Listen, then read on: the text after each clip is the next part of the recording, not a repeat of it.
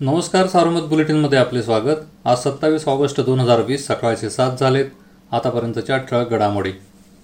पावसाने उघडीप दिल्याने धरणांचे विसर्ग घटविण्यात आले आहेत. भंडारदारातून आठशे सोळा तर निर्बंडीतून दोन हजार नऊशे क्युसेक विसर्ग होता. मुळा धरणात तेवीस हजार आठशे पस्तीस दशलक्ष घनफूट साठा होता. दारणा धरणातून सोळाशे पन्नास गंगापूर धरणातून पाचशे वीस तर नांदूर मधमेश्वर बंधाऱ्यातून सोडण्यात येणारा विसर्ग चार हजार आठशे बेचाळीस क्युसेकवर आणण्यात आला. जायकवाडीत काल सायंकाळी दहा हजार तीनशे ब्याऐंशी क्युसेक पाण्याची आवक होती.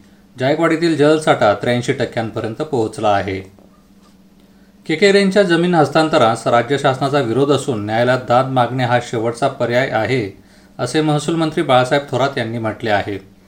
या प्रश्नी तोडगा काढण्यासाठी लवकरच महसूल वन मदत व पुनर्वसन विभागाच्या सचिवांसोबत बैठकीत ठोस निर्णय घेण्यात येणार असल्याचे त्यांनी मंत्रालयातील बैठकीत सांगितले. राज्यमंत्री प्राजक्त तनपुरे आमदार निलेश लंके बैठकीला उपस्थित होते. यावेळी राज्यमंत्री तनपुरे यांनी जमीन हस्तांतर प्रकरणी सुरू असलेल्या हालचालींची माहिती दिली. मराठवाड्यापाठोपाठ जिल्ह्यातील पशुधनावर लंपी स्किन डिसीज या संसर्गजन्य विषाणूचा प्रादुर्भाव आढळला आहे.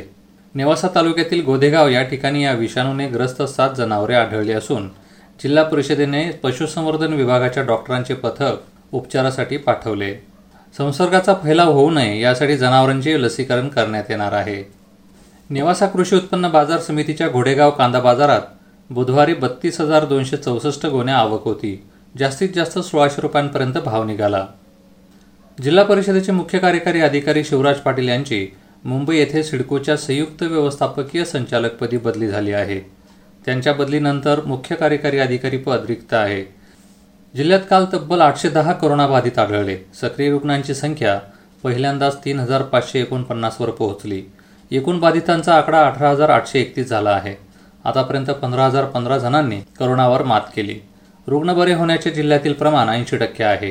काल सात करोना बळींची नोंद झाली. एकूण बळींची संख्या दोनशे सदुसष्ट झाली आहे. कोपरगाव शहरात करोना संसर्ग रोखण्यासाठी अठ्ठावीस ते एकतीस ऑगस्ट या कालावधीत बँक पतसंस्था मेडिकल व दवाखाने वगळता अन्य सर्व आस्थापने बंद ठेवण्याचा निर्णय घेण्यात आला आहे. या होत्या ठळक घडामोडी सविस्तर बातम्यांसाठी वाचत राहा दैनिक सारोमत किंवा भेट द्या देशदूत डॉट कॉम या संकेतस्थळाला. नमस्कार.